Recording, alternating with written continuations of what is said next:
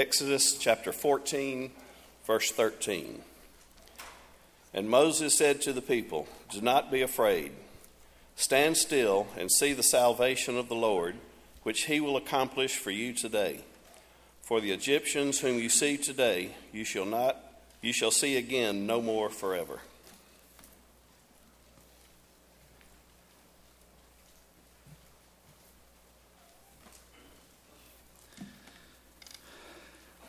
This morning we considered the first of three lessons drawn from ancient Israel as God was leading them through the wilderness.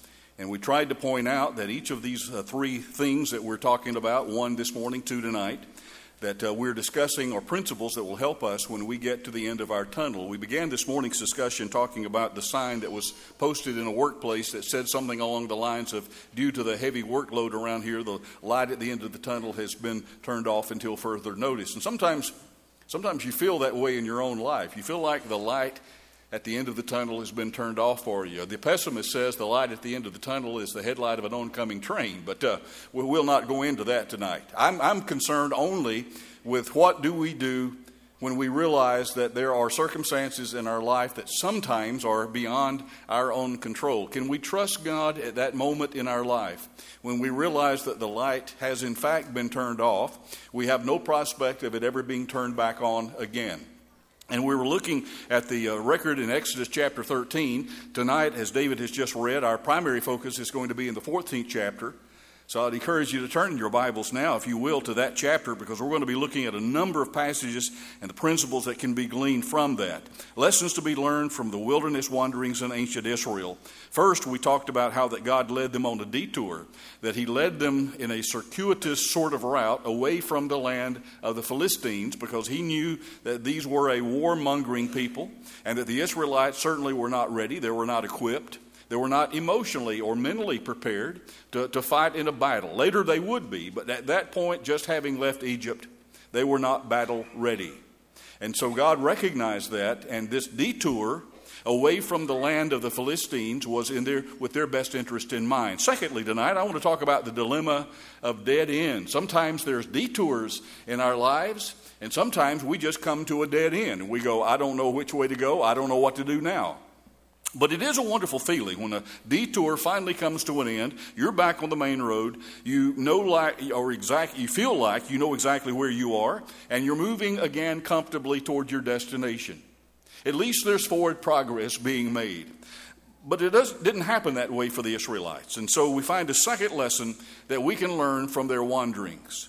While Israel was moving through the wilderness, something was happening back in Egypt that would turn the discipline of Israel's detour into the dilemma of a dead end. If you got your Bible open, look at verse 8 of chapter 14. The Bible says simply, The Lord hardened the heart of Pharaoh, king of Egypt.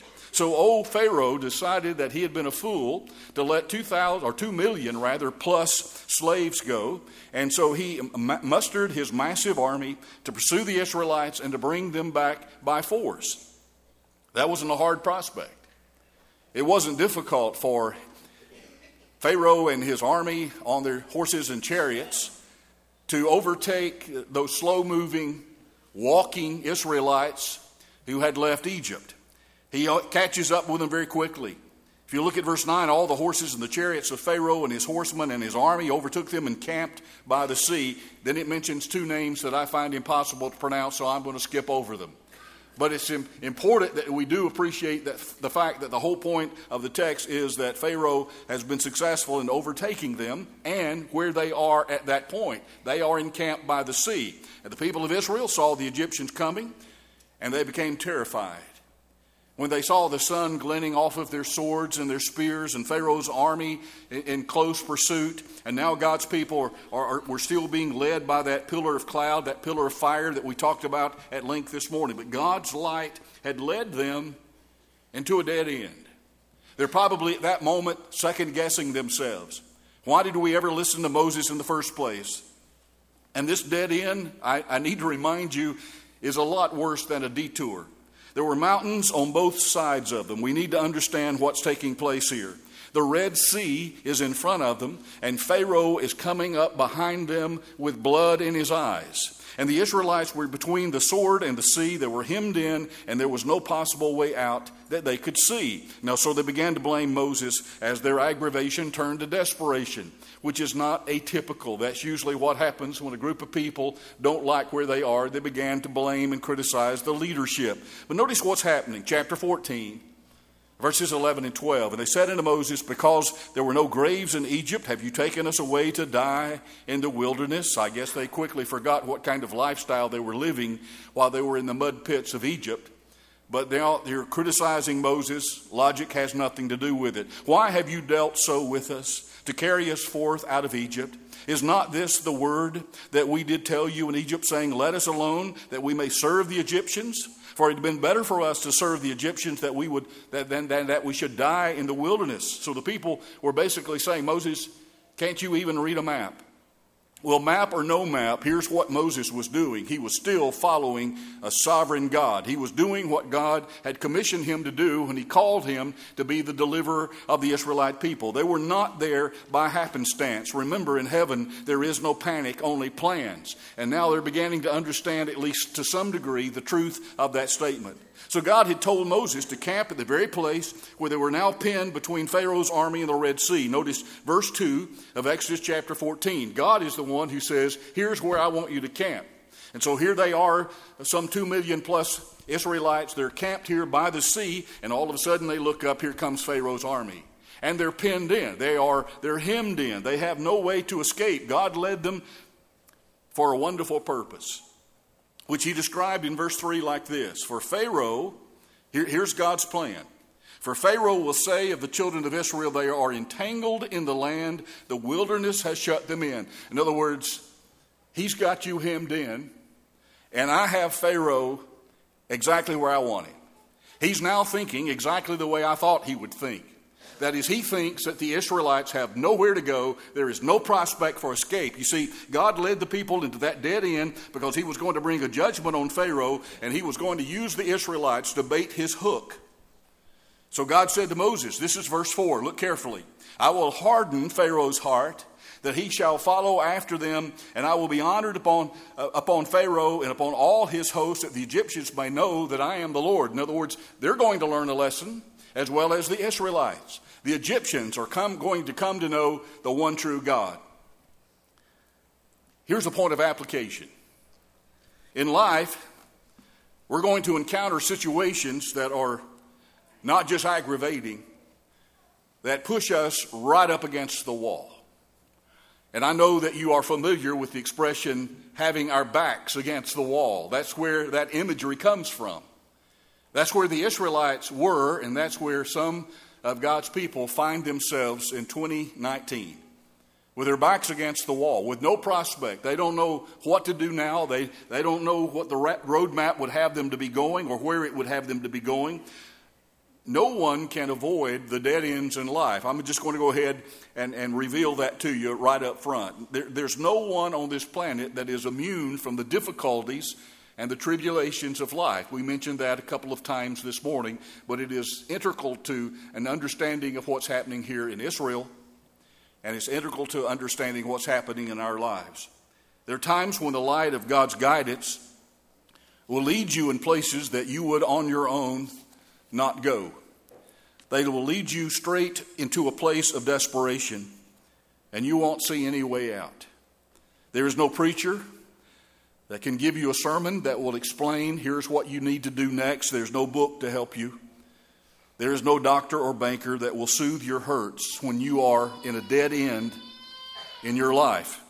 You're just there with apparently no human way out.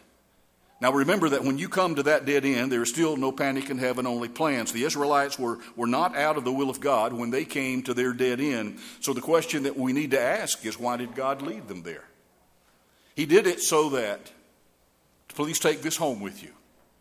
So that their place of desperation would become a place of dependence. I want to say that again. So that their place of desperation would become a place of dependence.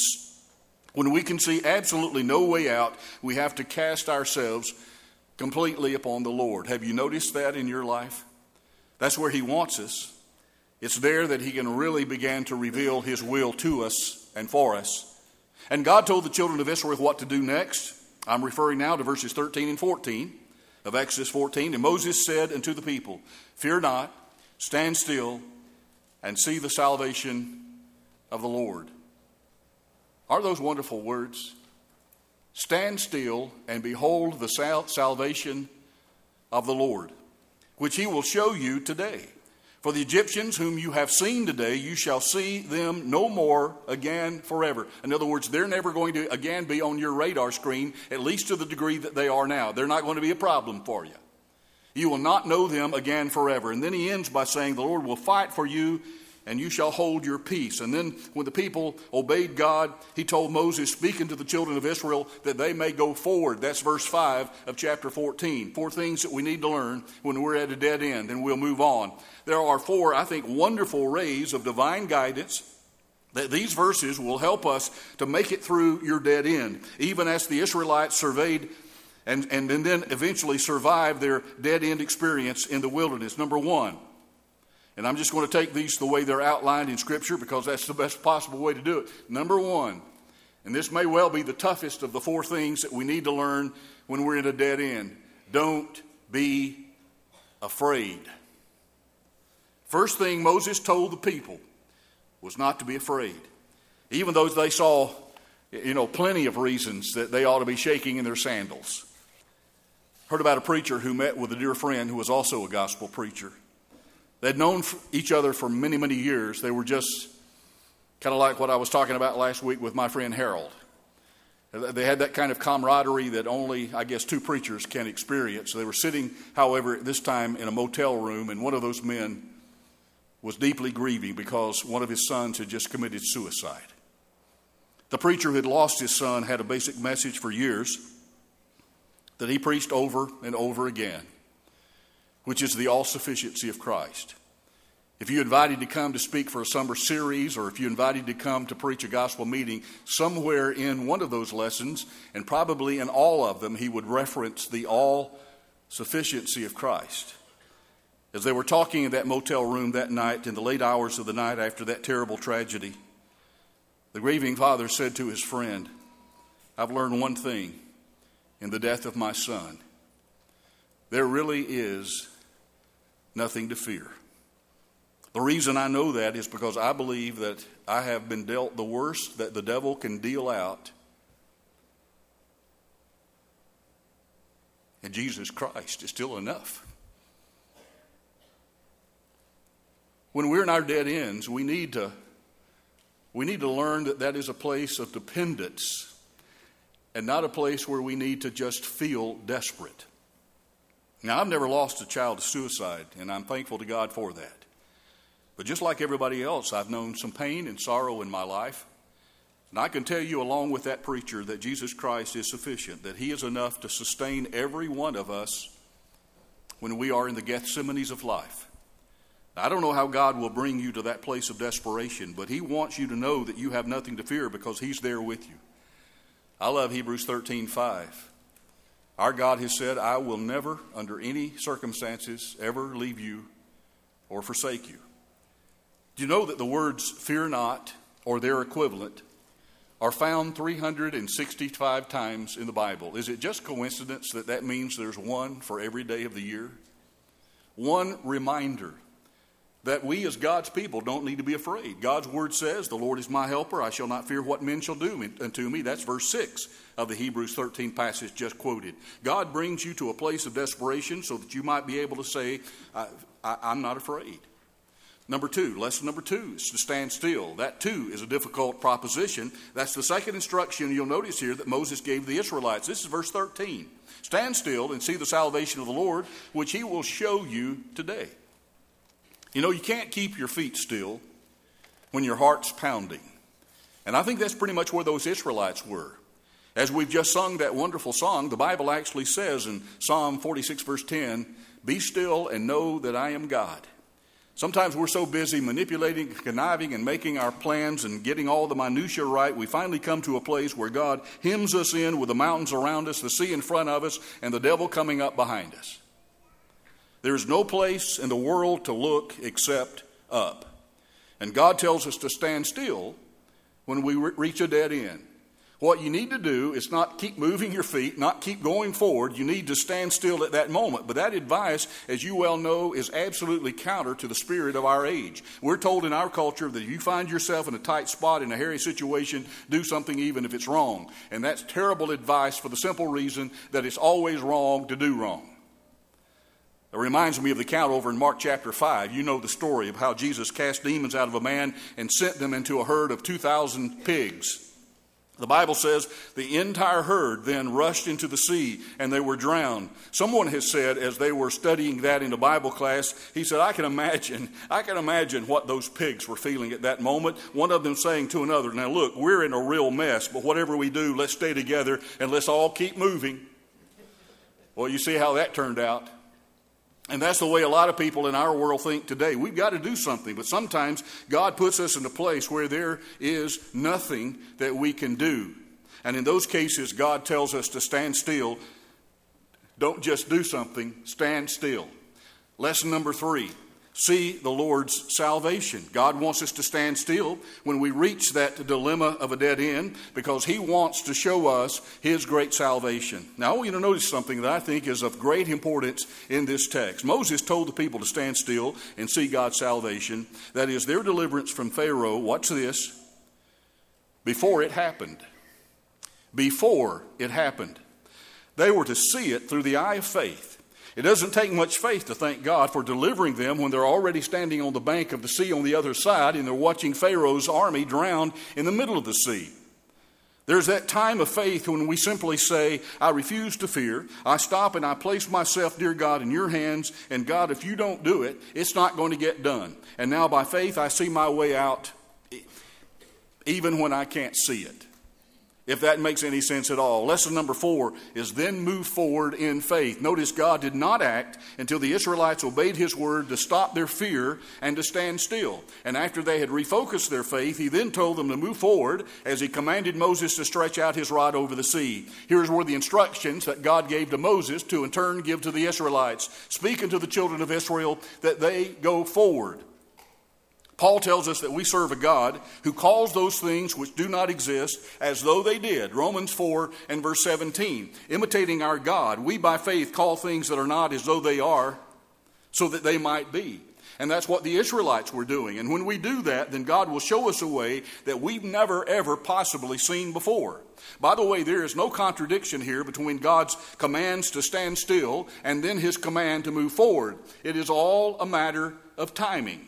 When we've come to that place of rest and confidence where by faith we can see God in action, then we can move forward and we can reap the fruit of our faith. And when the Israelites had learned the lessons of the dead end, God opened a way for them that had never been there before. God said to Moses, You lift up your rod and you stretch it out your hand over the sea and divide it, and the children of Israel shall go on dry ground through the midst of the sea. That's verse 16 of chapter 14. God turned that dead end into a six lane superhighway through the middle of the Red Sea. Please don't miss that. The Lord knows the way through the wilderness, He knows the way through the sea. He knows a thousand ways to make a way for you and me when we find ourselves in the dead end of life.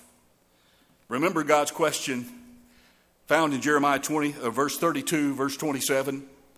Chapter 32, verse 27 I am the Lord, the God of all flesh. Is there anything that's too hard for me? That so called impossibility is God's opportunity to display His glory if you're following His guiding light in the pillar of cloud and in the pillar of fire. And then finally, let's talk about quickly the disappointment of dry holes. If detours and dead ends are difficult to deal with, look what happened when we run into the disappointment of a dry hole. First, there's a detour, but when you get on a detour, eventually you get off. When you get into a dead end, you see no way out. But finally, there is the disappointment of a dry hole. That's what happened to the Israelites. That was the Israelites' next stop in their wilderness journey. God was leading the people still. They had not become lost, they had not misread the map. But he led them in what seems like a strange way. Look at verse 22 of chapter 15 this time. The Bible says So Moses brought Israel from the Red Sea, and they went out into the wilderness of Shur, and they went three days in the wilderness. You kind of, it's kind of building you up to something great, isn't it? But it ends by saying, and found no water. He led them into the wilderness of Shur, and they found no water. Now, this is a tough time for the Israelites, and you know that. Imagine you've been driving all night you're looking for a motel on a remote stretch of isolated highway and you're bone weary, and you finally check into the motel room only to realize that there's no water. The tap is dry, there's no cool water to drink, there's no hot water to take a refreshing shower, and so you realize that you're not exactly where you wanted to be when you stopped looking for some respite. We've learned that if God led the Israelites on a detour and into a dead end for His purposes with His plans in mind, he must have led them. He must have led them to this, this dry hole in the wilderness of Shur with some kind of divine purpose in mind. Again, they weren't there because they had sinned or because they displeased God. They were there because God had a test for them to take. We read about this test in the very next verse of Exodus chapter 15. Take a look at 23 through 25. And when they came to Marah, they could not drink of the waters of Marah, for they were bitter, and therefore the name of it was called Marah. That means for bitter. And, and the people murmured against Moses. That's kind of getting to be a pattern, isn't it? The people murmured against Moses, saying, What shall we drink? And he cried unto the Lord. And the Lord showed him a tree, which when he had cast into the waters, the waters were made sweet. There he made for them a statute and an ordinance, and there he, watch this closely, and there he proved them the Bible says God proved the Israelites there at Marah. That word literally means he tested them. You know, when automakers develop a new model of car, they take it out to a test track that's called a proving ground. And they put it through all the rigors of every road hazard and demanding driving condition imaginable. And the car maker does all of that to see if the car will stand up to the demands of modern driving. That just makes sense. That's what God's doing with his people right here in Exodus 15. His plan for the Israelites was described in retrospect over in Deuteronomy chapter 8, where Moses said, You shall remember all the way which the Lord your God led you these 40 years in the wilderness. This is a do you remember these days kind of, kind of speech that Moses is delivering. And then he goes on to say, here's why he did that to humble you and to test you to know what was in your heart, whether you would keep his commandments or not. So, this dry hole at Marah is a test. The Israelites did not arrive at that dry hole in that place of bitter waters necessarily because God was angry with them or because Moses was a poor leader. It was a normal and a natural part of their trip through the desert. And we need to appreciate that. The Lord was giving them a test to see what was in their hearts. Not, watch this carefully, not because He needed the information, because they needed that. You know, there are times when we need to be tested so that we'll learn some things about ourselves. So we'll learn how deep our character is. So we'll learn how firm our convictions are, so that we will learn how intense our commitment is, whether or not in the hard, difficult places of life we really will trust in the guidance and the leading hand of a sovereign God. You're going to come to the same dry hole on occasion if you follow the Lord. It happens to every child of God. Now, I know that's quite a revelation to some believers who think that once you obey Christ, everything will go swimmingly. So, so many times we come to a dry place and our immediate reaction is to say, well, what went wrong? Well, maybe nothing. God is still leading you, but, but He's giving you a test. He's still on his throne. Everything is still under control. When you come to the disappointment of a dry hole, God is giving you a test. So, how did Israel do on their test? They failed miserably. We read a moment ago that the people murmured and complained against Moses. That, again, has become a re- recurring pattern, and that's pretty remarkable. I want to remind you back in Exodus 15 1 through 21 is the Song of Moses. In one of our songs, we sing about the Song of Moses. But this is the Song of Moses that they wrote immediately after they had been delivered through the Red Sea on dry land. They wrote an entire song so that they could sing this in praise and thanksgiving and sincere gratitude to the God who had delivered them from the hand of the Egyptians through the, the, through the Red Sea. Can you believe that? These people had just enjoyed a great victory. They'd sung, they'd danced with joy. Three days later, they were murmuring and complaining again. Sounds a lot like a modern church, doesn't it? In just three days, Moses had gone from hero to zero, and the people had gone from sweet songs to sour dispositions. Let me ask this question before we move on. Are you a complainer when you come to a dry hole in your life? When things are tough, is that your first reaction is to complain and bellyache? I pray that you're not because there's something that you need to learn about being a murmurer. That's the Old Testament word for bellyacher. Moses told the Israelites in Exodus 16, verse 8, don't miss this, your murmurings are not against us, but against the Lord. You know, that's exactly what they needed to hear on that occasion, wasn't it? Moses realized that even though it was difficult, I'm sure, as a leader to hear criticism about his leadership abilities, that it was nothing personal.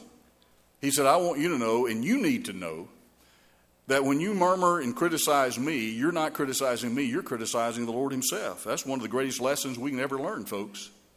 And we don't need to miss that tonight. Teenagers who are complaining about their parents need to know that those very parents were given to them by God. And people who complain about their teacher, their preacher, their boss, they need to understand that God gave them those people to help direct them. God gave Moses to the Israelites, and so when they complained against Moses, they were in fact griping against the Lord God Himself. Let me put all this on the lower shelf for you before we quit. Complaining is a sin that God lists along with such abominable transgressions as idolatry and fornication. Complaining is serious business. In 1 Corinthians chapter 10, not coincidentally, but providentially, specifically in verses 1 through 13, Paul is talking to the Corinthian church and saying, one of the things we need to be careful about is that we don't go back and repeat the exact same mistakes that the Israelites made in the wilderness wanderings. He was preaching them a lesson, much like we preach today.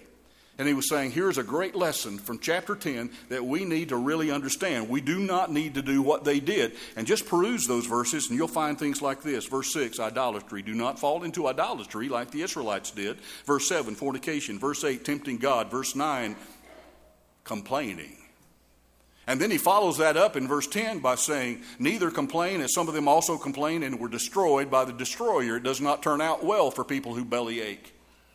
With all that the Israelites had going for them in Moses' leadership and the light of God's guidance and presence, why in the world would they ever complain? It was a lack of both faith and reason. That's what it was. Think about it.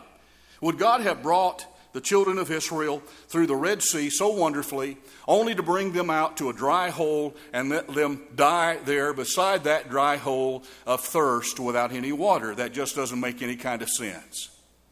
Let me ask you a question, and I hope you'll take this into your heart. If Jesus Christ died for you on the cross and he redeemed you from your sins, do you think that he saved you and redeemed you just to abandon you? I think this intelligent audience knows the answer to that question. Do you think that God has invested so much in you to desert you now?